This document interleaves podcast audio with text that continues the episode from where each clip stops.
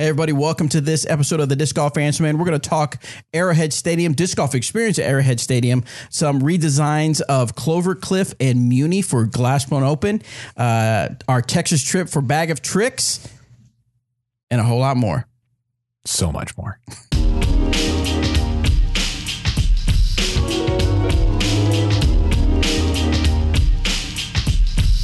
Hey, everybody, this is Bobby Cool, Daddy Slick Breeze, and I have with me Eric, Hello. hello, McCabe, Hello. and Robert.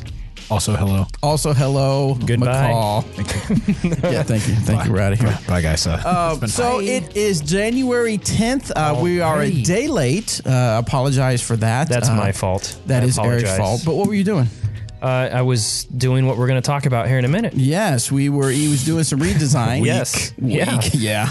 yeah. Um, so no. Uh, first, let's talk about the weekend. I saw that uh, Derek Savory had his Hops and Heiser. Mm-hmm. Which what what week is this? Oh, good question. Million. Fourth It's or got to fifth? be no, No, no, no. way. No. It's- Closer- closer it's to like seventh or eighth. Seventh or eighth. Oh, maybe even more. So it's kind of a winter league that Derek. See, uh, okay, you guys got to understand. Derek Savory comes to us from Hmm. New York. Meat. when it's over 70 degrees, he does not do nothing.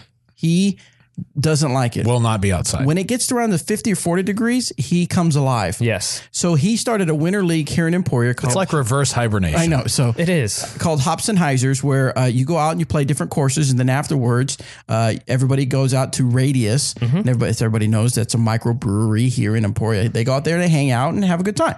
We have two dollar drinks, two dollar two dollar beers, Yes. and half price pizzas. Absolutely. Is is the deal? So why we've we always and we suggested that last year. Uh, if you want looking to do something in the wintertime, Mm-hmm.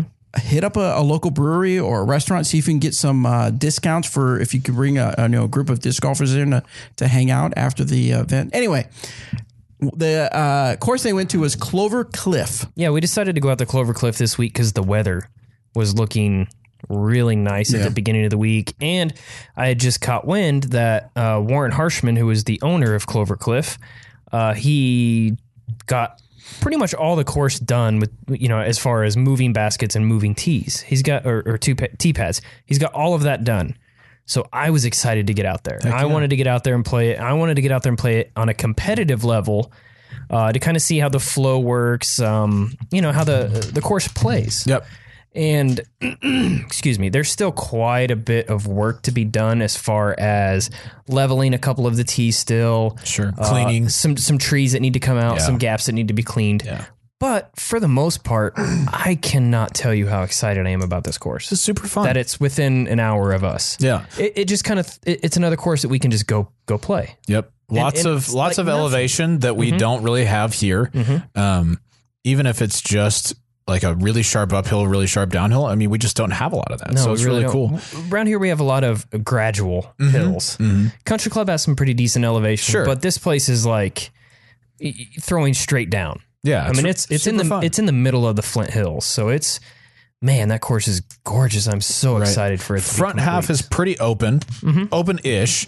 Back half is quite a bit more wooded for the most part. Yeah, So a good wooded- good variety on the whole. Kansas wooded. Yeah, Yeah, for sure. Yeah, but no, it's it's great. I'm I'm super excited about it. So it's a bed and breakfast out in what's the name of the place town it's in? It's just west of Cottonwood Falls, Strong City, um, Elmdale is the name of it. Elmdale. So, um, if you don't know, if you've never heard or seen anything about it, we did a couple of vlog style videos on YouTube, so you can kind of search Clover Cliff in there and watch, and you can get a glimpse of some of the, some of what of the course. Um, I'll think all the videos that we had done before were the original design, but you can Right. get an idea of Right, the property. right? Yeah. And uh, you can. I'll put links in the description of this particular podcast, but you can and you can go out to clovercliffranch.com and get more information. So anyway, Eric went out there to kind of check it out and look over some of the the redesigns that he's doing to get it ready because it's going to be one of the courses played in Glass Blown Open 2018. Which division do you guys know off the top of your head? Uh, I believe it's advanced and intermediate. Pretty sure are the, are the two divisions that, that will be out there. And I think it's going to be a great fit for those divisions Mm-hmm. because I think there's going to be a lot of scoring separation. Yes. There, there's a Yes. whole lot of birdies available, uh, but you've got to execute. And if you get in trouble, man, you could really take some high scores. And and one thing I'm also excited about, I, I was chatting with Warren the other day about it. Um, he wants me to come back out and potentially put in shorter pads and longer pads. Oh, nice. So make it like three tee pads per hole, so we can have like a true championship level course out there. You know, uh, an upper advanced level style, and then of course like a recreational style where you know people staying at the bed and breakfast and aren't familiar with disc golf but want something to do can go out and play and, and have a good time and not be discouraged. Yeah, it was great. We had a great time. And real quick, another course design or redesign um, we've done is the municipal uh, golf course out here in Emporia. Um, but last year we only had one disc golf course out there. Correct. Now we're going to have a two, two of them, a Muni Red and a Muni Blue. Yep, we had uh, we had approached them when we you know saw the waiting list and thought you know what can we do to add more courses? Where can we go? Well, that was our first thought. Is well, let's you know we got the f- the back nine of their course. Let's see if we can use the front nine.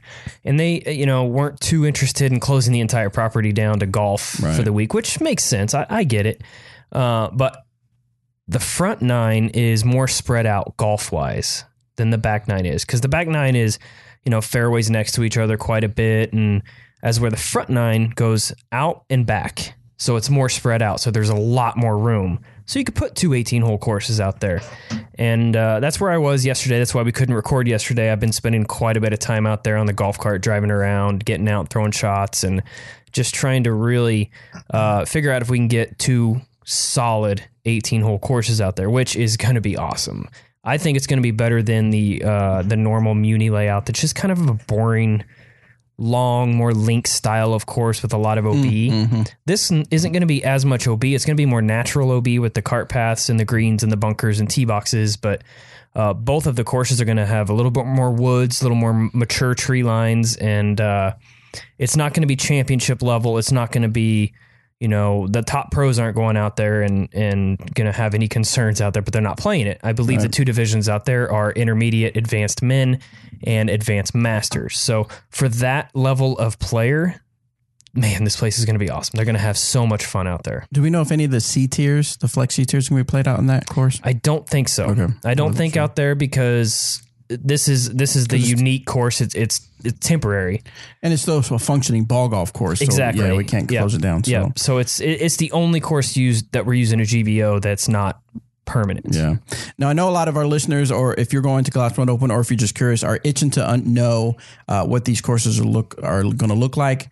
Um, about two years ago, we did some course preview style videos, and we plan to do something very similar for some of these courses, especially the ones that are going to be new Mm-hmm. uh, uh, and stuff like that. So definitely look for look to our uh, YouTube page, and we'll let you know when we put that out there. Yeah. But we gotta wait until the weather gets a little nicer, and we we, we I don't know. Come on, today. I know.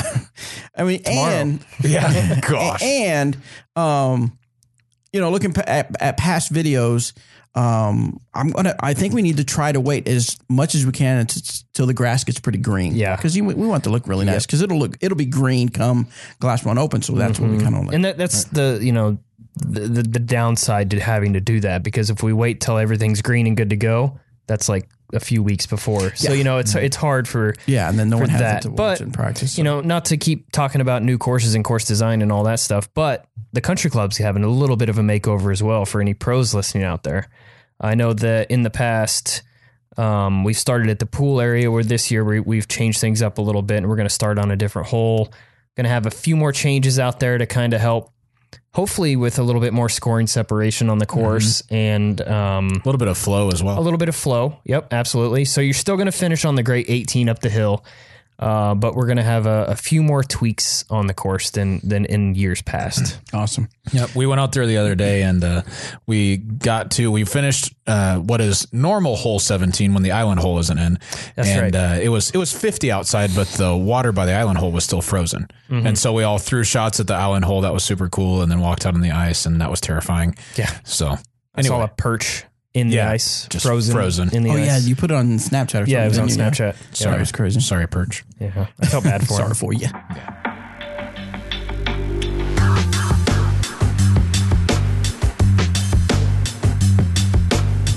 All right, well, let's hop into the questions, guys. Uh, as always, you can go to discgolfanswerman.com, submit your disc golf question. You can do it either through SpeakPipe, where we love to hear your voices, or you can uh, submit it through the uh, Google form, or if you'd like to, if you're on Facebook, you can submit it to the Disc Golf Answer Man Facebook page.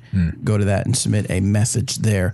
Uh, just know, real quick, if you guys are sending in questions, try not to make them time sensitive. Uh, right now, I'm looking at 36 question, and that's just in the Google form area.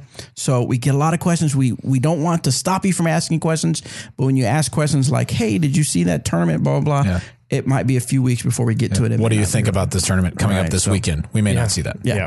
All right. So let's go from. Uh, we got one from Adrian. At what age range would you suggest for using the junior disc golf discs? Ooh, that's a good question. Um, I'm not super good with knowing ages of kids.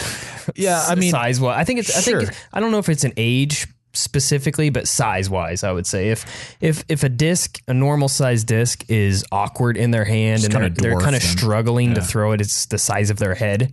You know, that's maybe when you, you should look at maybe getting them a junior disc to start out with, just to kind of get their technique down. I think they could be good starters for anybody who's even just starting out playing up to like, you know, age 10 or something like Yeah. that. Um, once once kids get a hold of disc golf and they and they kind of understand it a little bit better, then probably yeah, eight years old would would probably be as high as you'd want them to always be throwing the junior ones. I think you'd want to work them into the um, full size discs at that point. But up until that point, I think they're great for that. And just for fun stuff, they're great for that too. For funsies? For Yeah, just for funsies, not for munsies. No. Only Not for munsies? Yeah, that's right. All right, next one comes from Noemi. No, not Noemi. I'm so used to saying Noemi. Naomi. Yes. Ah. So sorry, Noemi and Naomi. Naomi. Yes. Anyway, women players that I've played with all talk about using lower weight discs, but I don't see the difference. When do you suggest using lower weight discs? My impression Yeah. is it seems to be if you're not quite have a strong arm, if you're not a power thrower, um, it, it seems that people that aren't power throwers tend to benefit from having air discs or the light, much lighter disc. My understanding is, is because it wa- doesn't take as much strength or or snap, arm snap, speed. there you go, yeah. arm speed to get the disc to do what it's supposed to do. Um, so the lighter weight kind of aids in that. Mm-hmm. Um, it just seems that uh, uh, when I grab like an air trespass, I can make it turn over much more than I can a regular trespass. Of course, wind is obviously a factor and stuff like that. But if if there's no wind and all all things are equal, I can get an air trespass to turn up or flip up straight before I can do a regular trespass. Turn up. Turn it up, So can uh, I mean it, tighten up. Oh, lighter plastic will also uh, enhance your your flaws Sure. a lot too. So if you're constantly turning stuff over like lighter plastic, that's when I think you know maybe you should try something a little little heavier, like in the 160s or something like that. too. Yeah. So For sure. But yeah, I think you hit the nail on the head. It's it wants to stay in the air longer just because it's less mass to keep in the air. And so that you can get longer flights and a lot of times that means straighter flights too on air plastic. So yeah, so a lighter weight might be something that you try out begin with, but if you find yourself turning those over too much, uh, then maybe uh, the lighter weights isn't right. or for you. form. It could be a form. I was going to say well. make make sure everything is still clean on that. But Yeah. yeah. True that. Next one is from Jacob. Doing research on good discs for newer players and people with lower arm speeds. Go with lighter discs. There you go. Andy Next Mac choice. question. Thank Yeah, you, yeah. Jacob. The most common attribute is a smaller rim for easier throwing. My question is, what if you have larger hands and a smaller rim doesn't fit it as it should? Would what would be a good disc selection? I mean, I think if you're just just starting out, like you said, I mean, I think the Air Trespass is a great one. The Air Escape would be a great disc. Um, it's a it's a smaller rim, but it's not like a not a diamond or a ruby around those sides. Well, ruby's really really small. Uh, Jade is the other one I was thinking Jade. of. Um, breakout. yeah, yeah. I mean, those are going to be a little bit smaller, but yeah, I think the Escape would give you some nice glide. It's a it's a little bit more substantial rim. Um, yeah, those are ones I would try out. Trespass, I think, is a is a good one because it's not a small rim. It's No, it's it's a decent sized Yeah. rim. It's not a, a, large rim, but it, it rim. does feel really nice in the hand. So this is this is and if I'm understanding this correctly, this is kind of why the whole why I get uh my on my soapbox when it talks about numbers because um a disc may have similar numbers than the other disc, but it's still going to be it, the rim might be different, or the It the- might, yeah. or or or the height might be different, or something like that. So they're, they're it's different. I was almost thinking uh, of a Freedom Right. because a Freedom has a has a wider rim, and that's om, Yeah. om no No, Maybe I mean. I mean, it is. The Freedom does have a pretty Super wide wide rim, rim, yeah. but the Freedom is really hard to throw. yeah It is. I mean, I think I, I I- personally, if it's a beginner, someone starting out, Freedom is the last disc I'm putting in their hands because of how fast it is. okay that's true that's a good point. I want to give them something neutral flying first, so they can learn angles and how to throw shots. All right, so don't ever listen to me. Plus, plus, No, it's fine. No, no, I'm just teasing. No, that Yeah. makes sense though. That it, it is a faster disc. Yeah. So it might be harder for for a newer player to get it up to speed. All right, let's jump over to SpeakPipe. See what uh, Kevin has to say. Hey guys, Kevin here from Washington State. Love all that you're doing with the show. Really appreciate all that you've I've been learning from you guys. Um, today, my question here is about mid ranges and when you guys select to use them.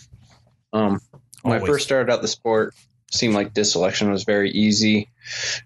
Basically, you know, use some sort of driver off the tee, use the mid range in the middle of the hole, and then when you're trying to put in the change, use a putter. In the last year or two, as I've really started getting into the sport, and watching others play, I've noticed that um, you could use all sorts of discs for different types of shots off the tee, in the middle of the fairway, and uh, as you approach the basket. But also, as I've advanced, I've started using my putters more from within 200 feet, and then outside of that, I tend to kind of jump to my fairway drivers. My question is, when do you guys select to use your mid ranges? Maybe what sort of uh, circumstances go into that selection? Uh, I know right now a lot of them tend to sit in my bag unless it's kind of sitting right in between 250 to 200, maybe, you know, somewhere around there. Like I said, mostly using the putters to approach these days, and I'm just want to know your guys' thoughts. Thanks. What you guys got? Awesome. Thanks, Kevin. I think that's not a bad spot for mid ranges to sit. Um, if you are if you're confident with your putter inside 200, then mid ranges for you would just be just outside of that, where you think you'd really have to crank on a putter to get it there, uh, but you'd rather throw you know like a a comfortable 80% shot and and achieve the same sort of flight that you might be able to get from a putter that's that's when i think you would want to reach for a mid-range. For us uh, it really just depends on on the shape of the hole for the most part. Um, distance wise uh, dis- distance is ov- obviously important but uh, my philosophy for the most part is i want to throw the slowest disc that i can for the shot. So if if for me, if I can throw a warden, uh, whether it's off the tee on an upshot, I, I like to because I'm really comfortable with that disc and, and the stability of it. Uh, same with an with an EMAC Truth for me. If the if the shot is, um, I don't know, probably anything inside 350, 340, something like that, I really like throwing a mid range because I don't need to then back off a fairway driver. I can just hit hit that mid range. Um, that's when I like to throw them. Now, things change with the wind and with low ceilings and with the terrain of the green. Uh, but for us, I think, yeah, the slower, the slowest disc that you can throw to accomplish the shot is the one that I like to throw the most. Yeah, I, I would agree with that. For me personally, uh, I'll tend to reach for my EMAC Truth a lot more than I reach for my putters. I know, I know you. Yeah, you, we're- you we're tend to throw the Warden quite a bit, and you throw it well. And I think a lot of that um, just is comfortability. You Yeah. know, it, it's confidence, having confidence in that disc. You you're very well. You do very well at throwing that disc. Me, I've I've always been a mid range guy. If I can throw a mid range, I'm throwing a mid range. Right. I mean, I'll throw it uh, uh, on on 400 foot holes. Yep. If I have to, I just feel a lot more comfortable than throwing something like a driver, like you had mentioned. Uh, and then as far as uh, when I throw my putters, it it kind of depends on the line I'm trying to hit, what the green looks like. If I have to overpower a putter, I'm going to tone back an EMAC Truth. Yep. It, it just it's just easier. I just feel a lot more confident, and that's what it really boils down to. What are you more confident in throwing? What gets you the higher percentage? That's what you need to stick with. Absolutely. Yeah, there's a guy I played with um, when I lived in Abilene. His name was Andy. You might have met him from Alaska. Super, yeah, oh yeah, super beard. yeah. He's a great guy. Super cool Yeah, guy. I played with him in uh, McKinney a few times. Yeah, yeah, yeah. Andy's a great guy. Um, d- didn't carry a mid range. I bet he still doesn't carry a mid range in his bag. I feel like the slowest thing that he carried was like a like a Firebird or something just around that range. Um, he just didn't like. He would jump putt if he was inside, you know, ninety or hundred, and if it was anything longer than that, he'd just throw like that. Or I think he had a Z Force in the bag that he would throw. Um, it's it's honestly just what he was comfortable with, and so yeah, I mean, if if mid ranges aren't what's super comfortable for you, you know, keep working with them, work with them in the field or whatever. But when it comes to crunch time, if you feel more comfortable throwing a putter, throw that. If you feel more comfortable with a fairway, throw that. I mean, there's there's a lot of ways. How many? There's more than one ways to skin a cat. Is that what they say? Yep. Yeah. More than one way to score in disc golf. It's a lesser known phrase, but you know, equally as Trademark it. important. Trademark That's right. it. That's right. All right, cool. So uh, we mentioned earlier, I'm sure in an earlier episode last year uh, about uh, the new disc golf experience that we're going to. But if you haven't heard, if you don't know, uh, we have done uh, four disc, no, six disc golf experiences. If you count the Poconos. Yes.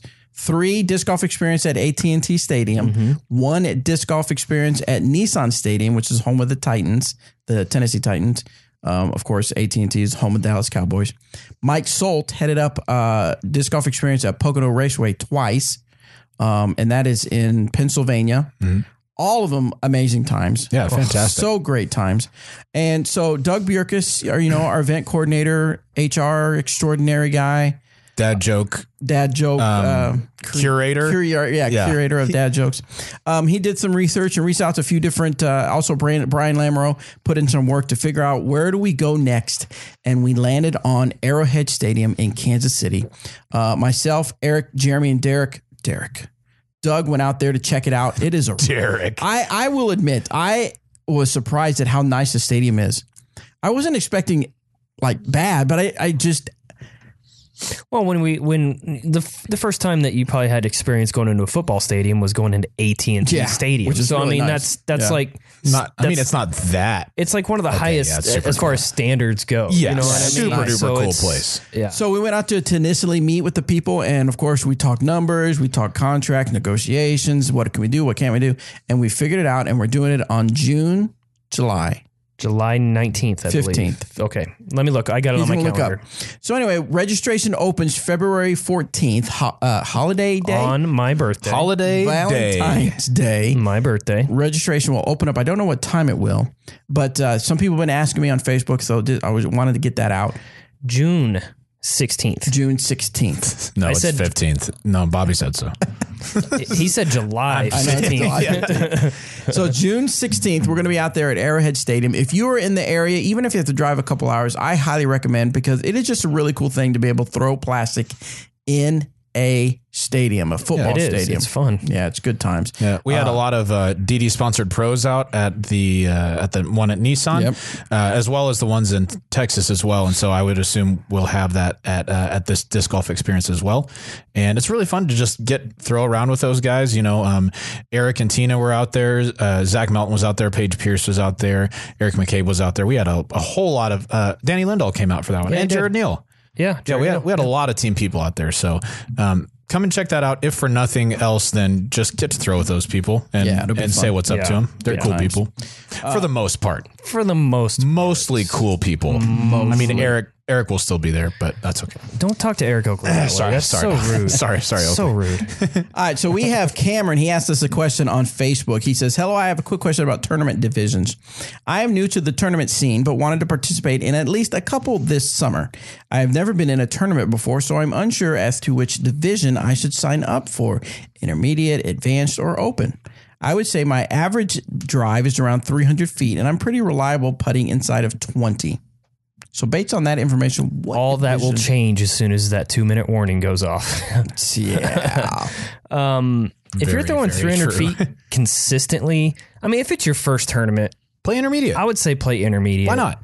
Just to see where you stack up. And it, it, you may be called a bagger if you end up winning by five or six strokes, but you never know. You never know. You, you, you never know where you should be until you actually give it a try. Mm-hmm. I think intermediate's a great spot for you to just to give it a try. And you know, if, you dominate, you can move up to advance at the next event Yeah, So, immediately. yeah, And I like too if you've got other tournament players in your area, see where you score in relation to them, Yep. and then see what division they play in. Because sometimes that might be uh, maybe they play intermediate, but they're kind of on the bottom half, so you might want to start out in recreational. Yep. Uh, maybe they maybe they're on the other end of it. Maybe they're in in intermediate or advanced, uh, and you might want to start out there. Either way is fine, but just know, like you said, once the two minute horn blows mm-hmm. and it's your first tournament, there there is no for me. There's no feeling quite as nerve wracking as that.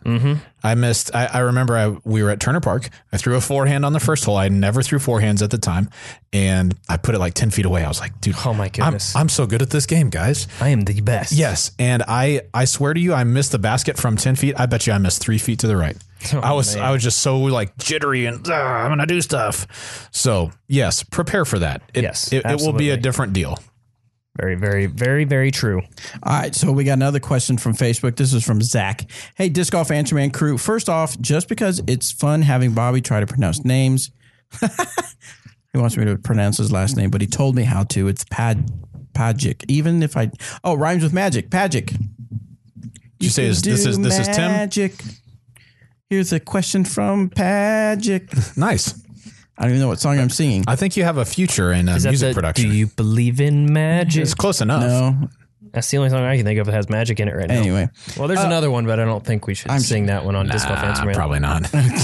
this is a children's show. oh, yes, no, I know what you're talking about. Yeah, no. Anyway, he says, uh, uh, uh, Magic Pagic says, I've been playing for around two years now. I've made a lot of progress in my game, but my putting from anything over about 30 feet is awful. If I try to do any kind of powerful putt, like a jump, I end up throwing it way too lofty, like a baseball tossed underhand. So the accuracy is awful, and I don't get much distance anyway. Tips on how to do an effective jump putt. Ew. Well, definitely don't take a picture of it because everybody on Facebook will say you foot fault. So, no, foot fault. Don't do that. Mm. so how does he get more effective at his jump putts? Hmm. Practice them. Yes. Number one, do it a lot.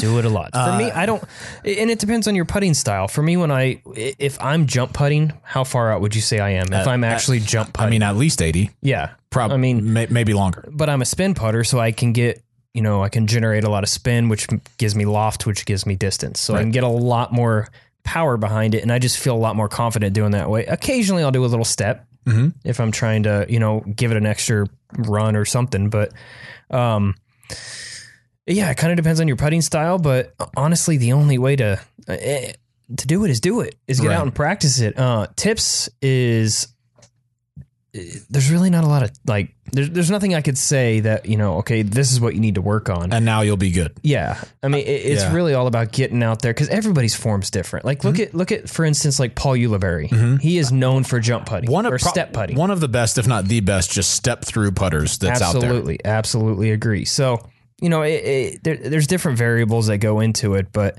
um, I can just strongly encourage you to get out to the practice basket and just constantly work on something, work on different uh, mechanics and whatever really is uh, feels comfortable to you.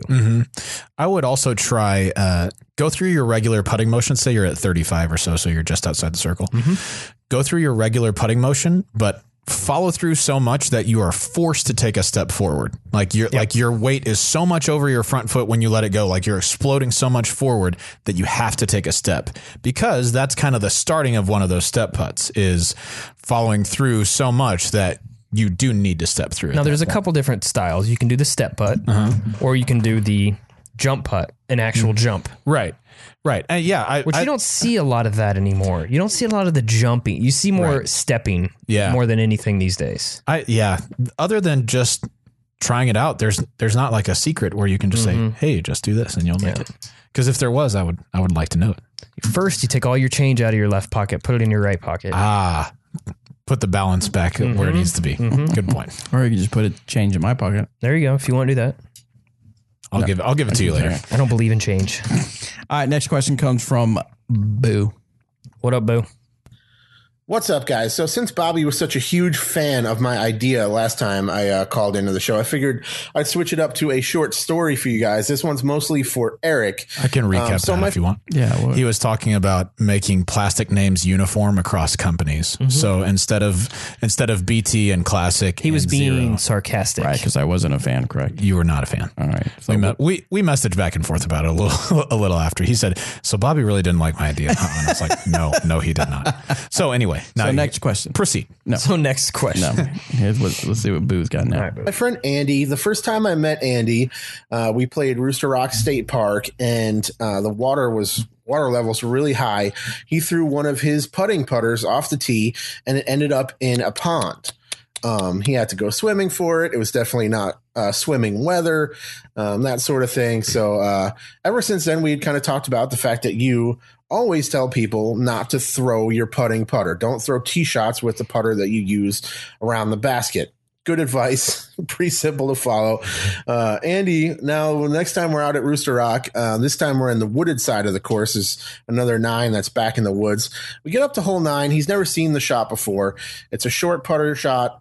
And I'd warn him that if you get up by the basket and you fade out, or if you go a little too far, you can soar off of a cliff. Whoa. He doesn't care. He steps up with his challenger, gets up on the tee pad. He says, This one's for EMAC. And he throws the challenger. In your face. Maybe 20, 25 minutes later of looking around for it. Um, In your it face. actually did turn up. He had he went all the way down the uh, the cliff and all the way back up, but he had luckily checked up right behind the basket. Had a little birdie look, but didn't convert. I'll check you guys later. So mm-hmm. moral of the story, kids: Andy. do not throw your putting putters. Andy. Just Andy, don't Andy. do it. No. Don't do Don't it. do it. do It's it. not worth it. No. All right, let's see what Dylan Unless has. you're me, Oh, unless who you're- has like, One million putting well, putters. just continuously putting putters in and out. yeah, of but that. you know, but no, that's neither here nor there. don't do it. All right, next one's from Dylan. Hey, Disc Golf Answer Man crew. I was wondering if there was any mandate for a sponsored player to use said sponsor's discs, for example. I'm somebody who would love to be sponsored by Dynamic Disc. I'm working on improving my game so that one day maybe I can be. But there are a few Innova discs I throw that I'm trying to swap out with dynamic discs. Is there any rule stating that I would not be able to use Innova discs? Just curious. Thank you. All right, I want to I want to weigh in on this Go ahead. uh, before you get in there, Robert McCall. I can see Before you wanting get to in there. What do you think? Do you think I'm going to come out guns blazing? I don't know. No. can see- Well, no, because I do a lot because of my nature of my job. I do a lot of uh, probably more than I need to.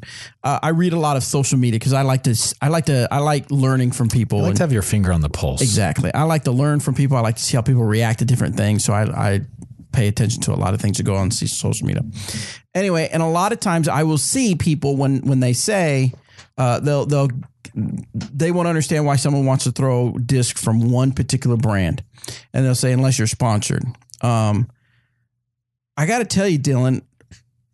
Um, there's no there's no to, to say there's a rule maybe yes there's a rule but there's nothing mandating in other words we're not gonna w- w- well i don't know what i'm saying what i'm saying is here's You here's talk about the pre-sponsorship portion because that's what you're addressing. right no but what i want I, I okay i'm just gonna keep it real this is what i'm getting Keep it real. dylan what do you think the answer is Harsh.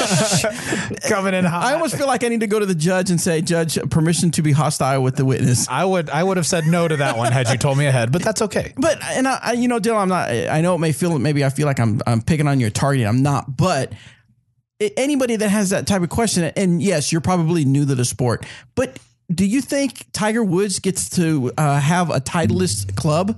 yes, he does.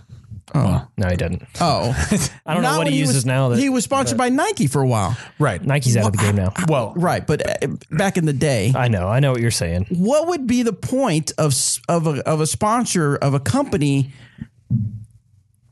investing in a player saying we want to help you by paying for this paying for that giving you bonuses what would be the point of doing that if that person was not promoting your products. promoting your product. Yeah. So this this question does come up a lot, but it doesn't come up in in that. in this way. It, it usually comes up as okay. I want to be sponsored by DD. Can I throw Latitude 64 or can I throw West Side Discs? well, now that I get that, but That's you know, the question I see more than, hey, I want to be sponsored by DD. Can I throw a disc Discraft Banger GT or you know I, that that those usually don't come up. Those questions I don't usually hear a whole lot of. But to answer your question, absolutely not. Right. And for me, being uh, uh, you know, I was sponsored by Discraft for ten years, and now DD. When I'm when I'm sponsored by a company like DD, I want to support them because they support me. right. I don't want to have competitors' discs in my bag, like Innova discs or Discraft it or anything for that matter. I mean, uh, sure, I respect players that have the contracts with Innova, Discraft or across the board. That's we've got fine. great friends on those teams. I, I do, and props to them. But I'm gonna I'm gonna support those that support me. Right.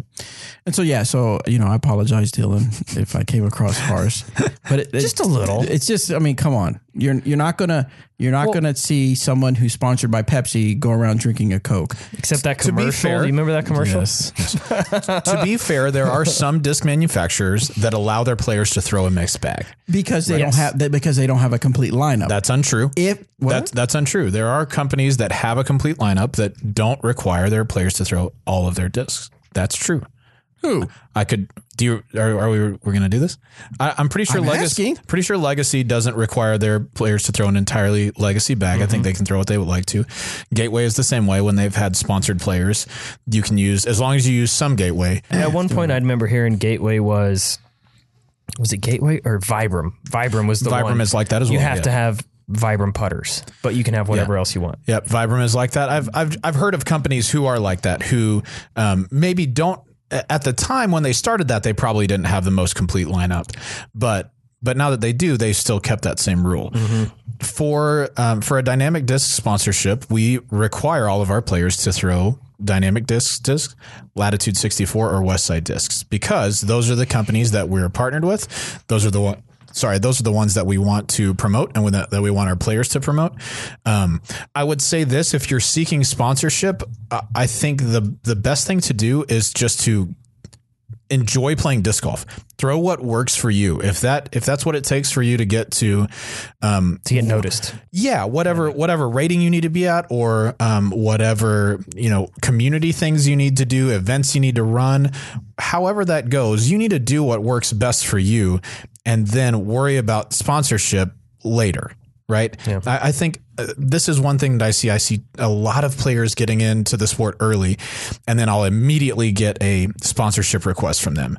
And it's great. Like, we love hearing from people who want to support our company because they love what we're doing. But you need to know this isn't something that fresh out of the gate, we're going to say, here's some free stuff if you promote us. We want to partner with people who are, um, who are out there all the time, who are playing a ton of tournaments, who are doing very well, and who are highly respected out there as well. Um, if they've got a if they've got a bad attitude or um, or a bad uh, kind of reputation, I'm not really excited about having that person on on my team. Um, on the flip side of that, there are also people on our team who are great at running events and um, coordinating fundraisers and a lot of things like that. And so there are a couple of diff- different aspects that we look at when we look to add new players, but just throwing our discs is is not one of them. I would love for a player when they first talk to me to at least be some familiar with our discs so that we have a common starting ground. But Well, yeah. I mean, if they're reaching out to us for sponsorship, I would hope that they are fans of us first, Right. And Yes. and want to and know that they can throw our plastic. Yeah, that Sure. that avenue as opposed to, hey, I have an all Innova bag, but I want to be sponsored by yeah, you. oh, you know? I get lots of those too. Yeah. I get lots of all sorts of stuff that I, do. that I won't share. But anyway, um, great great question. Because our our players uh, are are committed to us and we're committed to them. We want them to promote our discs, and we're going to promote them as players. Legacy only has two mid ranges. Well, yeah, How's that a complete lineup? they have a couple. That's not a complete lineup. Okay. I mean, you can you, you can make whatever argument you want on that. I'm just saying there are companies that have a lot of discs that still allow their players to throw mixed bags. I, th- I think what Bobby is is saying for as far as a complete lineup. I think he's talking about you know, Like all stability is covered. Is right in of Yeah. yeah. all yeah in other words in other words a part i mean and this is not a, a bash on legacy at all i'm just noticing just pointing out that you know it was said that they have a complete lineup they do not have a complete lineup yes could someone compete with everything that they have yes Right, and I and they've got a lot of players who complete with compete with Yeah. and complete with cool compete with only legacy backs, and they do exceptionally well. Oh, absolutely. But they, it, when I say complete lineup, I mean that that if their team were to grow and grow and grow and grow, I would imagine some people would say, "Well, hey, I need." I don't. Ha- I don't have this slot filled Hmm, maybe. when it comes to mid range. Sure. Yeah. And I understand that at the beginning of DD, and even probably maybe now. So well, not now, but partly why we said it was okay to throw everybody because we knew we didn't have a complete line. So we wanted Well, when people. you say uh, uh, everybody, well, I, I think the first year There was a transition. there, there was like Yeah. there was like three months or something like that. I think three to six months. I don't think it was a full year that we were able to throw whatever we wanted. Because I remember the first event at Town Lake, we all said, "No, we're going to support DD. We're going to throw all of this," and we all suck. Everybody played like garbage. oh man, because we're learning new stuff. I mean, it was. Yeah. I took a five on hole one at LL Woods. How good is all that? right, Dylan. I will apologize Not again, good. Dylan, for being so harsh.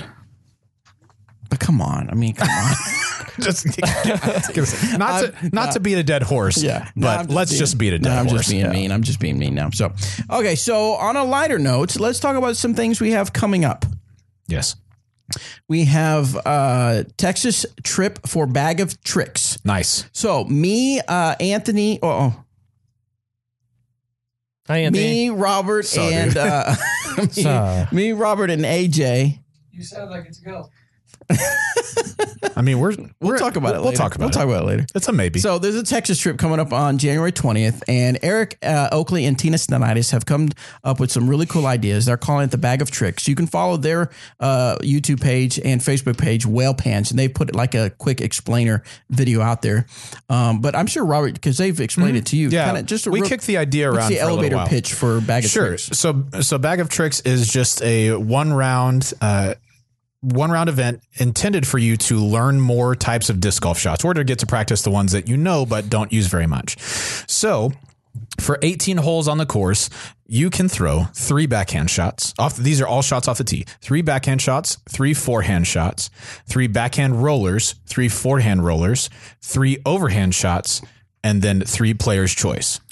So, with That's cool. throughout the course of the round, uh, if you're a backhand dominant player, you can throw no more no more than a third of your tee shots can be backhand shots. The rest have to be forehands, backhand rollers, forehand rollers, or uh, overhand shots. So this is just encouraging people to learn different types of shots, to learn some of the different discs in their bag and how they act on those type of shots. And then if you win your division, you win a bag. That's why it's called bag of tricks. Kind of works both ways. Uh, so if there's a certain amount of people in your division, then you might win a trooper bag. If there's quite a few more people in your division, maybe you have a shot at a commander or a ranger, a ranger H2O or something like that. So there's a lot of incentive for people to come out and make these really big fields so that you have a shot at winning a bag and e- even a nicer one. Yeah. That's cool. I, I really like that idea. Yeah, That's it's a going to be awesome. Concept. I'm going to be awful at it, but I'm sure as heck going to try. know. I don't think you'll be awful at it. I mean, you've got a pretty decent forehand, Uh, yeah, I'm okay on the forehand. And- And, forehand, backhand rollers are, you know, and you're playing Carrollton. The rollers are going to be difficult because Yes. there's not a whole lot of rollers out there. Yep. Forehand rollers are going to be rough. yes. Which courses we playing at? I think just Jimmy Jimmy, Porter? Porter? yeah. Jimmy Porter. So Jimmy Porter in the in the Dynamic Disc Carrollton area. If you're in that area, uh, look for that Dyna- like, information. in if you're in the Dynamic Discs Carrollton area, Yeah, that's the name of the city own now. Yeah. The overhand shots, though, I don't throw those very No. much. So, So if you're we'll in have a that- good time with it. If you're in that area, uh, look for on Facebook at, for Whale Pants, and uh, I think you can look in our event page, section two of Dynamic Disc. But you can get for more, more information um, out there about that. But myself, Roberts, and AJ Risley are going, and uh, I'm going to go out there obviously to film. And uh, We're going to have a disc golf adventure. disc golf adventure. We're going to take the RV. Our That's going to be fun.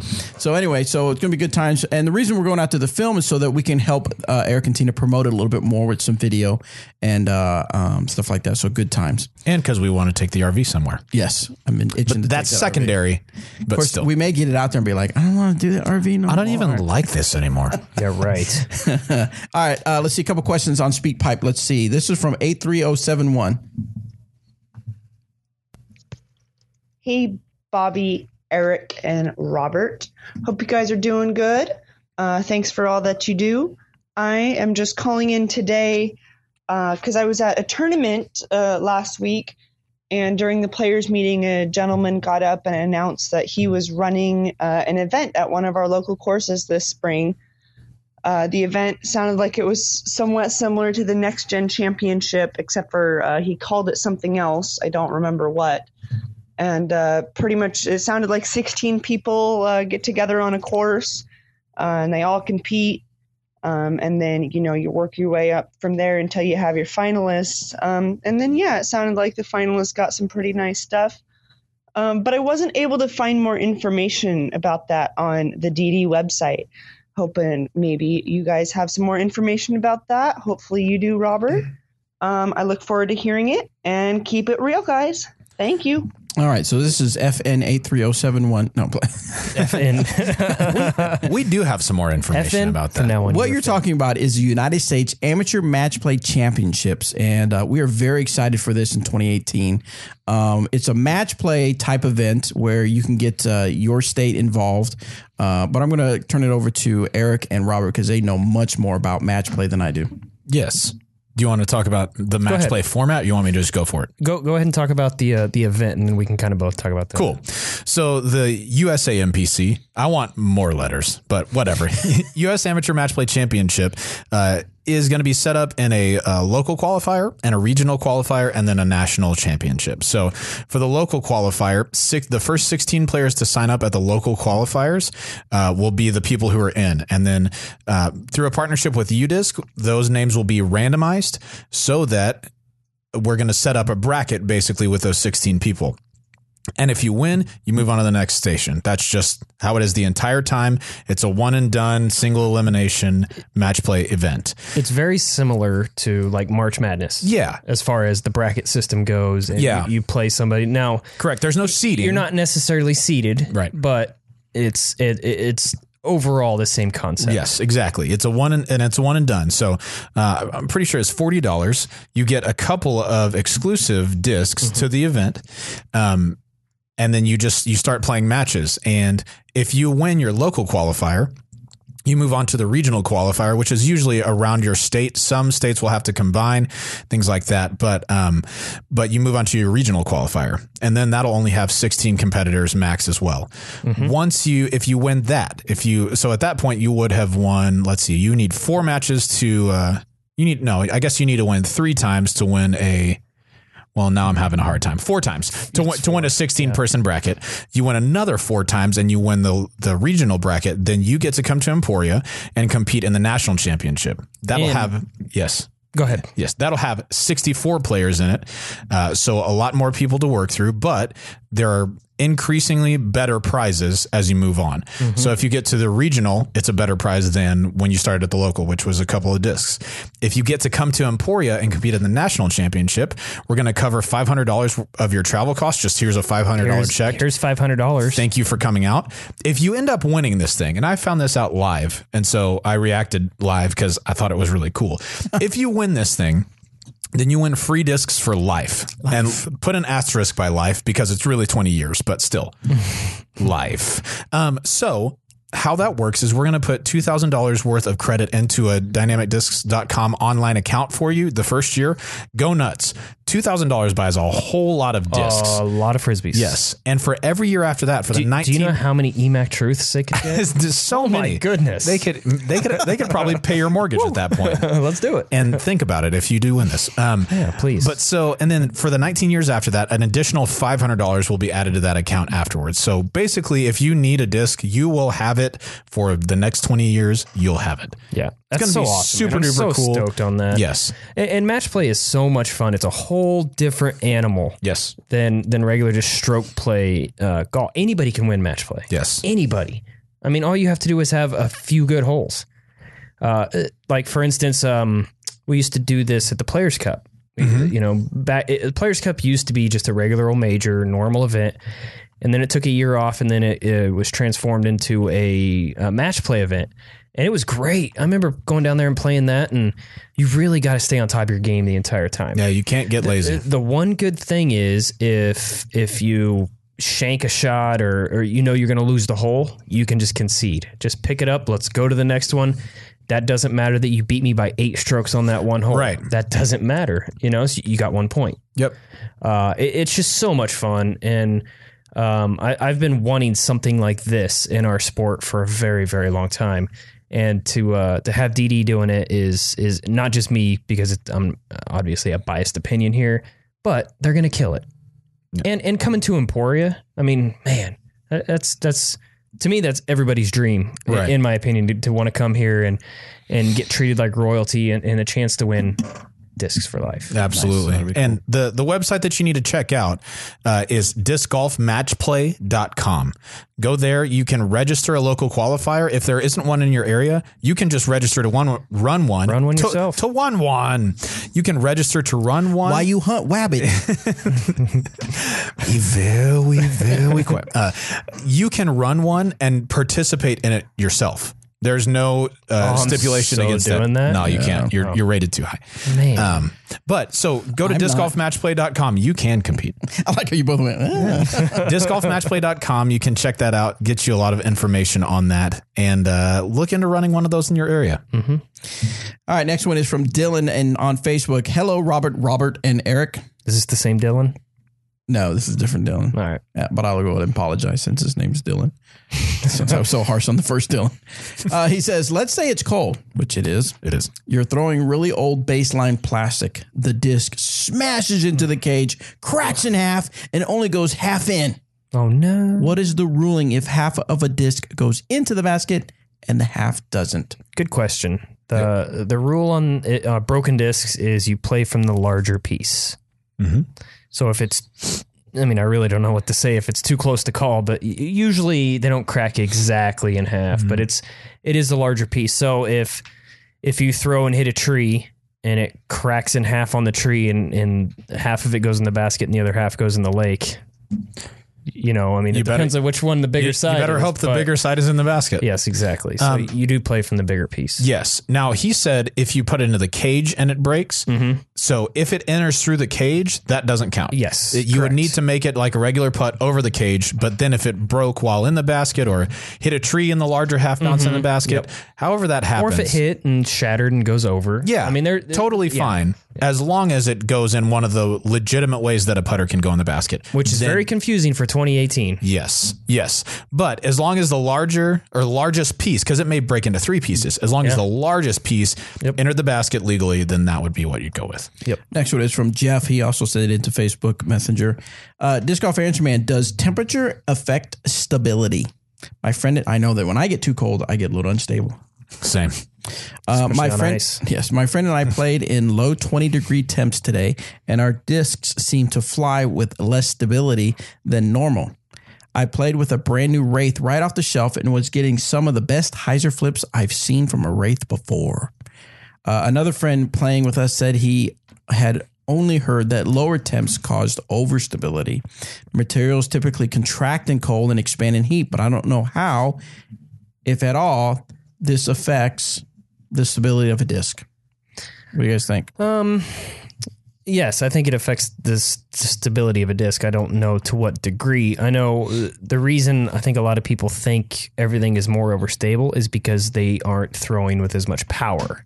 I think that has a lot to do with it.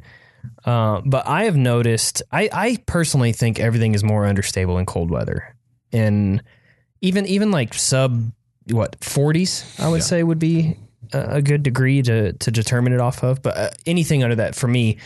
I, I noticed that the other day when we were playing, I had a few discs that were flipping over a little bit harder for me. I'm like, what is going on here? Yeah.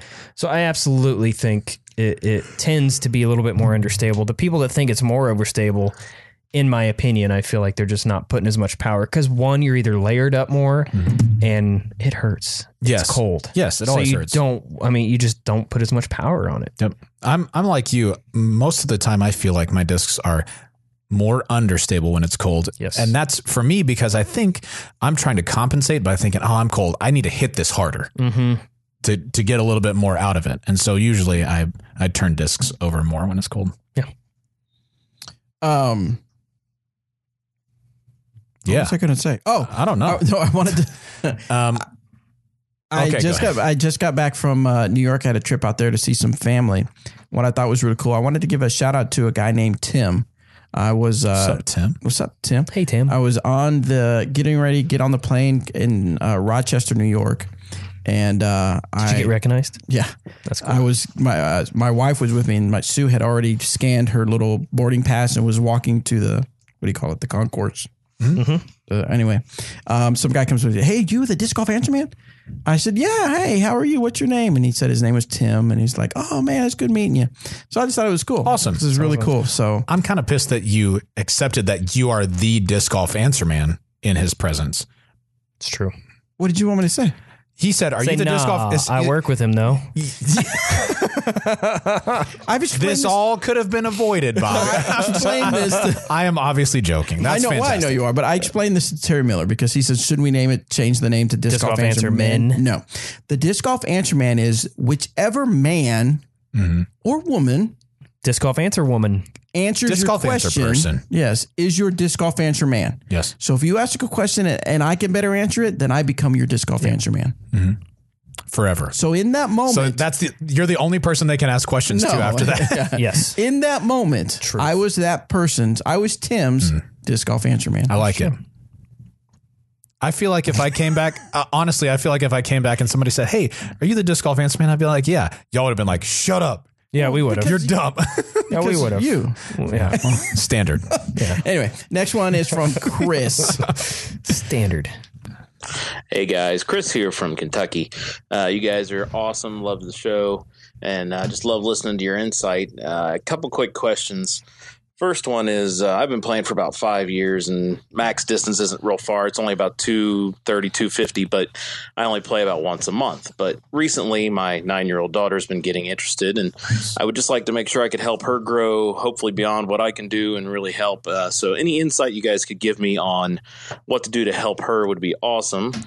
And then, secondly, uh, I wonder how we Let's do the first one first. Let's do the first one first.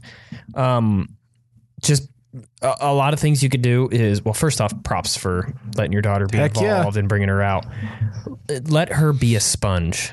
Let her just come out and play with you. And and you know, at that age, don't don't force anything. Don't try to correct too Yeah, much. Don't don't try to correct anything really. I mean, sure, just- if there's a couple like yeah, just- obvious things, you can yeah. you can change it up a little bit. But say try this. yeah, try But this. How about you try this or whatever? You know, disc selection is probably going to be the most important. So I'd recommend getting her some diamonds, Mm-hmm. rubies, pearls. I know that sounds. Get her some diamonds, rubies, and pearls, Cute. and breakouts, and all that. But uh, those discs are going to be great for her to to, to begin with. Um, but the key is make sure she's having fun. Yep. Because if she's not having fun, she's not going to want to come back. You know, you don't want to discourage it. You let let her fall in love with the sport the way you did. Mhm. So just make sure you're having a good time. Yep. That's all I would say. Next part of his question. go about getting a uh, skins match here. I've been watching your guys' coverage of the skins matches you guys have done, and is there any way to get one in the area? I know that uh, the Idlewild Open is on the Pro Tour, and that's about a ten minute drive from here. So, any way I could uh, hook up and possibly get a uh, skins match going, and we could get a group together, it would be awesome. So, I'm just interested to hear what you guys have to say. Thanks. So I believe what he's talking about, luck of the draw, right? The skins match we did, we did three of them so far. We did one in Emporia, one in Kansas City, and one in, at the Hollows. Um, In, those in New Hampshire. in New Hampshire. Those were kind of s- testers, feeler outers, because we each, if you watch, paid close attention to the videos, the format sort of changes as far as the prizes and how we pick and stuff like that. Little little things that maybe you didn't pick up on, maybe you do, because we were trying to figure out what worked best. So I think we have a good understanding of what would work best. And I know that Paige Pierce and Ricky Wysocki are sort of heading that up with, of course, help from us to figure that out. Do you know any more, Robert, as far as like specific dates or plans or execution? Sure. So the best thing that you can do right now is look up Luck of the Draw Skins match on Facebook and then just send them a message with your information where you live and uh, and we we are keeping track of those right now. We're going to start organizing those here in the next little bit. But for the most part, it's best if you live in or near a place where like a pro tour stop is going to be or a national tour or something like that. So when you said Idlewild, I think there's a it's a- like a real likelihood that you could get an event out there. Uh, we just want to make sure that we've got good contact information for somebody who can set that up and facilitate the raffle ticket sales and day of the event and everything like that. So definitely message us there, and uh, and we'll get some organization started on that soon. Excellent. One thing that we want to talk about is we got reached out to by uh, Dustin Leatherman, Yes. and he has a really hit. Him and uh, Hannah Leatherman have a really cool organization called Eagle, Eagle Eagles Wing Eagles wings. Disc Golf. Um, they have come out to how many GBOs? Three or four? The last three Yeah. or four? About twenty five. yeah, the last three or four Glass Blown Open events, and uh, they've held uh, chapel services. I believe on usually on the night of check-in, right? Right after yes. check-in. Yep, right after check-in. So right if that- after the player meeting, I thought. Right. So, so, um, you know, if you're traveling a lot, and, or if, if Glass Blown Open is one of the things you travel to, and you want to be able to go to a chapel service, they're there to provide that for you. They do that at lots of stops on the tour as Yeah. well. Yeah. So make sure you try to see if you figure out if Eagle Eagles Wings is out there.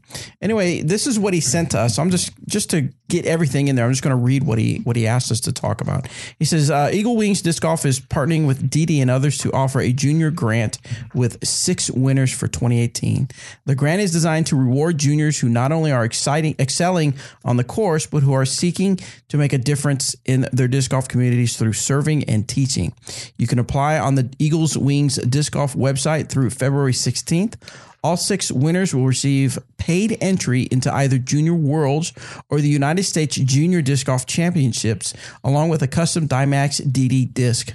Some cool stuff from team members such as Eric McCabe, Tina Stenitis, and Ricky Wysocki, along with items from Paragon, Upper Park, Kids Disc Golf, UDisc, and Mr. Disc Golf. More details can be found if you need them. Uh, let's see, there's there looks like their website is pushtherock.com, but I'll put the complete because it's a fairly long uh, URL. I'll put the uh, complete link in the description notes of this particular episode so you can check that out. He said this is our second year running, and we're just hoping to get the word out to as many people as possible. Awesome. Uh, so just wanted to share that because they do so much for us Yeah, when it comes to do. Glass Blown Open, and they helped out a lot with the junior uh, event that we had last year. So we want to every kind of year they've they've been involved. oh every year. Dustin has been involved in some shape or form with Nice. the juniors event. Every So we kind of want to, you know, uh, uh, pay it back to them and give them some exposure for that. So For sure. definitely check that out at pushtherock.com. Let's see, we got a couple, a few more minutes for a couple more questions. We'll do a couple more just to wrap things up. This one's from Brad. When I throw my hand placement is on top of the disc at say about 12 o'clock. All other form issues aside, does this affect the flight characteristics of the disc or even the power I can put on it? Also, when will DD release the new discs? I'm impatiently waiting for the getaway. you and me both, my friend. So, for the 12 o'clock placement, it depends on where the disc is in your throw for, on- for if that matters or not. Depends on the shot you're throwing too. True. But like, all right, so if you're if you're holding the disc out in front of you, then your disc should your hand should really be at three o'clock on the disc. You should be on on the side of it, right? Um, and that's how you want your arm to look is basically straight through your arm and through your wrist. Three o'clock is where you want your hand to be. Now, eventually, when you're getting ready to throw your shot, yeah, your your hand will end up somewhere around twelve because you break your elbow a little bit, you break your wrist a little bit. But what you don't want is to start the disc curled and then pull it back curled as well. You really want that to be a straight forearm through a straight wrist when you're holding the disc and only break your wrist when your arm is forced to. Right. That's how you get good snap on the disc. Um, that's how you ensure more consistency. Because if your wrist is already curled, at some point you're going to have to think, I, I need to uncurl my wrist. If it's not, then you can allow your body and the force coming through your arm to rip the disc out of your hand. That's going to give you the best consistency. Yeah, you're going to definitely have a, a wide range of shanks Yes. potentially. all sorts. So yeah, that's what I would work on. Start it at three o'clock and make sure that that that your forearm to your wrist through the top of your hand is all in one line at the three o'clock point point of the disc. Point. Point taken. excellent. Um, where was I going next with that? Sorry, I got sidetracked. All right. So, uh, the, Interesting. what was the other part of his question? I don't know. You should read it again. No, I deleted it. Oh, the the new molds. Oh yes, yes, yes, yes. yes. So the new mode. So and, and I want to address this because we we've got a, a, quite a few people asking about the new mode. So tomorrow, um, tomorrow, yeah, no. Um, so um, for sure, the patrol comes out when we do the trilogy, challenge Trilogy because it challenge. is our mid range for the trilogy challenge. so you'll be looking at that around May. okay. May. Uh, the Maverick. Uh, the other ones we don't have specific dates. do One we? of them is a GBO, I believe. One of them's going to be a One of GBO. them's a GBO release. Okay. I'm pretty sure. I'm pretty sure the other two are going to be mm-hmm. March ish. I think. I do, think do by not quote me on that. If, by- if they don't come out in March, do not break down my door and say you told me. by June you'll have these discs. There, you, you'll have the opportunity to have all these. I think yeah, I think the first three are slated for spring release. Yes, they are. But again, don't hold this to us. Hold this to us. This is, you know, this this hearsay, total hearsay. You Yeah, never know. it's just rumor mill, Yeah. scuttlebutt. Now, one thing, if you really, if you're really itching to get now, again, I don't know exactly. This is just uh, uh, a, a guesstimation. Hmm. But a lot of times with new molds, we like to kind of tease it out there with uh, uh, tournament fundraisers Ah. in different plastics. So if you're super excited, kind of pay attention to different tournaments and stuff like that. Nah, Uh, no, nah, we won't do that. we won't do that. Probably not. Okay, Doing things totally differently Never this mind. year. completely flipping the script. yes, yes, Flip do it check that out. So last question is from Felix. He says, "Hello, answer men." See in your face. He doesn't know he's a cat. It's true. that is true. He says, A few years back, I injured my knee using brand new shoes on a new concrete T pad. After I visited the doctor, I was do- diagnosed with patellar tendonitis, also known as jumper's knee. Oh. Hey, I used to have that. Since I believe Emac suffers the same ailment from time to time, what kind of tips would you, Mr. Kip McCabe, share with folks dealing with this? And then he ends with, Help me, Eric McCabe. You're my only hope. Nice. Did you get that from just jamming the basketball over and over? I, I got it from dunking. So this Yeah, is my point. Constantly, just Right now, Eric is his disc golf answer I man. am Okay. the disc golf answer man right now. So what do you got from Eric? How you guys doing out there? so uh, So, uh, no, I, I was gonna look up the link on on the uh, the brace that I'd use, but Oh. when I was when I had it, it was it was very concerning because it was hurting, and I'd never had anything like this before, and I'd never had knee issues, nothing. And uh, I actually went to my chiropractor and was telling him what was going on, and I was concerned that, like, you know, first thing, oh my gosh, this is my ACL or whatever. ACL, Yeah. MCL, whatever they are. Do, do those need replaced? Hopefully not. I'm scared. What do I need to do? Right. Well, come to find out that that wasn't the case. Uh, he could do some adjusting to it, and he gave me the same di- diagnostics. Diagnosis. Yes, I'm not a car. Yeah. Uh, but anyway, um, he, he he did some adjusting on it, and he told me take it easy. You know, don't put all your pressure on it. And he gave me a, a recommendation for a band yeah. not a like brace. Mm-hmm. It's just a band. It's about an inch thick, I would say, and it and it has like a, a funky little impression that kind of goes right on your kneecap, and it just kind of holds that all in place. And I, I was, I, I didn't think it would work. Right. Because I, I mean, was it- when, when it's on your knee, it's like, okay, well, you're wearing a, it's, it's like a sweatband. Yeah, I'm like, Looks yeah. like you're wearing a sweatband. I'm like, is this Are you really- really that sweaty? Yeah, I am. And yes. the answer yes. I, I'm like, I don't know, is this really gonna work? But uh, amazingly, it did. And of course, going to the chiropractor and, and he did some adjusting that helped as well. Um, a lot of people said ice, but he told me to heat it, put heat on it. So I, I always put some heat on it in the evenings when I used it a lot. Um, but get that little band. You can buy it anywhere. You can buy it at Walmart. You can buy it at CVS. You You can make buy it yourself. You can't make it yourself. Leaves, grass, just Sticks. sew, sew, sew those, sew those together. Sew these together. um, No, yeah, don't don't do that. try not to make it, but any any type of pharmacy will carry this. It's just a small little band, and uh, it, it's helped me tremendously. Like right now, I don't really have. I, I can play around without it. Sure. I don't have knee pain. Every once in a while, you'll put I'll, it on I'll- just I'll just for bust it on if I'm playing like a bigger course where I'm going to be walking a lot more, that kind of thing. But it, it's it, it- the good thing is it's it's not the end of the end of the the world. It's Right. it's fixable. yes. So there you go. There you go, Felix. There you go, Felix. Hopefully, they make cat-sized ones of those. Yes. Felix. I don't even know the. That's what I immediately the- thought. the- of. yeah. The, the, the, what The is it? GIF, the Yeah. GIF, whatever. I, I say GIF because because it's not graphics. Okay, it's graphics. Talk to Clay. GIF. Well, I, I will never talk to Clay. But yeah, of the cat just uh, The cat uh, Playing the typing. piano or no, on the typing. keyboard. I love that. Yeah, that's great. All right, guys. Well, that's it. That's all the time we have for this particular particular episode. Thank you so much for listening, and uh, we will see you on the flip side. Remember, make sure you're listening to tomorrow as well because we're doing some th- fun things with surveys and polls on a separate recording. So make sure you are subscribed to us on iTunes. Let's talk about subscribing. You know what? Let's talk about it. So a lot of you guys listen on the website, and I get that. I get that. You listen from the website. Sometimes maybe you download, but it would be so much more easier if you downloaded a podcast app like Downcast, Pocket Cast, Stitcher. Stitcher, Podcast. and anything I put out because I'm going to start putting out a lot of stuff, more stuff on audio, but I'm not always going to put it on the website. So find yourself. In fact, if you go to the uh, the question place, I think at where you can submit a question, there's a The question that go makes me ahead, think of like that store, the children's place. Just go to the question. Go to the place. question It's place. in every mall in America. Um, there's a link to the top 10 podcast apps for uh, iPhones and the top 10 podcast apps for Android. Some of them are free, some of them are paid. I actually paid for mine. I think I paid $2.99 because I love the flow of it. I love the way it works. I love how it how you can change the speed. I, there's different things that I like about it. and because you're balling and have expendable income Yeah. like that, Yeah, $3. dude. I'm just What saying. did you spend on your coffee the other day? It's three dollars. Exactly. Yeah. I don't drink coffee. I only did that once a year though. Yeah, oh, I see.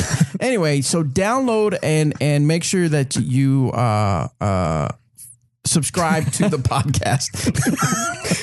Get on there and download. Yeah, just subscribe to the podcast. Subscribe to the podcast. Um, and if you have a few minutes, uh, Yeah, make, leave, leave us a review. yeah, leave us a review. Uh, we'd love for you to rate us five stars. Five stars. Uh, but if you don't want to, that's fine. But five stars would be amazing. Yeah, just don't go out and rate us. Um, five stars would be amazing. Let's go actually go see if we have some people Let's get some shout outs. We haven't done that in a while, right? That is true. We We're going to start doing that. So we're going to go to on the store, the podcast. We got some new hats here while he looks at that. Yeah. Check out these new hats. Yeah, For you're all you audio the video- listeners, these things are amazing. If you, yeah, it's like the last week when I put my shoes up and the guy Yeah. uh, photoshopped it. Yep. Photoshop some stupid thing on this. Yes. Now you can do. know I what know. it, I what it looks you. like for me wearing a hat. I know, I know. It's like I'm not even the same person. No. See, and Wow. did you see what? Do you see what Danny Lindahl uh, put on there? He put that. Yeah, how do I put my wear this hat on? Yeah. And then he he tagged me, and I told him, "Don't wear hats. Can't cover up your hair." So if you if you search disc golf in uh, iTunes, you get a there's what one two three four five six seven eight nine ish disc golf podcasts. There are a couple nice. of from there are a couple of from us that were some trial experiments that are still out there that I wish I could get rid of. But you definitely want to go to the one that says Disc Golf Answer Man by Dynamic Discs, and that's the one you want to, to subscribe. We have 202 ratings. Let's see. Nice. And I'm going to read them no matter what they say. This one is a five star, the best, hands down, best podcast to listen to at half speed. Half speed. Try it; you will not be disappointed. I was gonna On a say- lighter note, great podcast and helps fuel my disc golf addiction That's all year round. And for those of us with deeper voices, half speed is even better. Bet. Let's see, newbie perspective, five stars. Just started playing three months ago, and I have a great and having a great time. At this point, I don't really have someone showing me or talking about disc golf often enough to really scratch that itch for instructional info. Enter Disc Golf Answer Man. I have been listening to this podcast nearly every day to glean as much information as possible by going through the back catalog after listening to the recent stuff. The podcast has had a huge impact on my learning curve. Learning curve, thanks to all involved with the podcast. Awesome. Excellent. Thanks, man. Um, let's see. Five stars from Dreams of Plastic. Great podcast, very informative. I can honestly say it has helped my game listening and learning. It has also motivated me to become active in the community and start my new company, Dreams of Plastic. Shout out. Cool. Uh, I will say though, I miss the days when it was just Hateful. he said he was going to read it no matter what. Go ahead. No, go ahead. I miss the days when it was just Emac and Cool Daddy. The new guy is a little out of his element and talks way too much. Love the show anyways. I'm a big fan. Wow. Sorry. Hey, dreams of plastic. I take I take back your shout out. That's cool. Everybody's got an opinion. Do you You're welcome some- to voice yours. Do you need some ointment? Here's so for here's here's one that's only Oh, it's a deep burn. here's a three star. All right. These guys do a decent job of answering most disc golf questions. Eric offers perspective of a world champion, which is always valuable. What do we got Wait, to do? wait, what do we wait, got wait, to do? wait, Oh, wait, wait. Read that one again. These guys do a decent job of answering most. Most. We answer all the questions that come to us. In, in fact, we, we go on overtime sometimes to answer all the questions. I got to tell you, Abach, Abach Cod, what do we got to do to earn those two extra stars, man? Yeah, come on, buddy. Come on. Send in a question. Let us know. Anyway, let us Send know us the a question. question. In the mean, in the meantime, we'll be answering most of the other questions. And uh, so, yeah. Anyway, thanks for sending in those rating reviews. Please continue to do that. And uh, we'll we'll see you next week. And Robert will work work work uh, will work on his uh, his Gosh, I, question. I guess so. On his absence. Bye. no, I was kidding.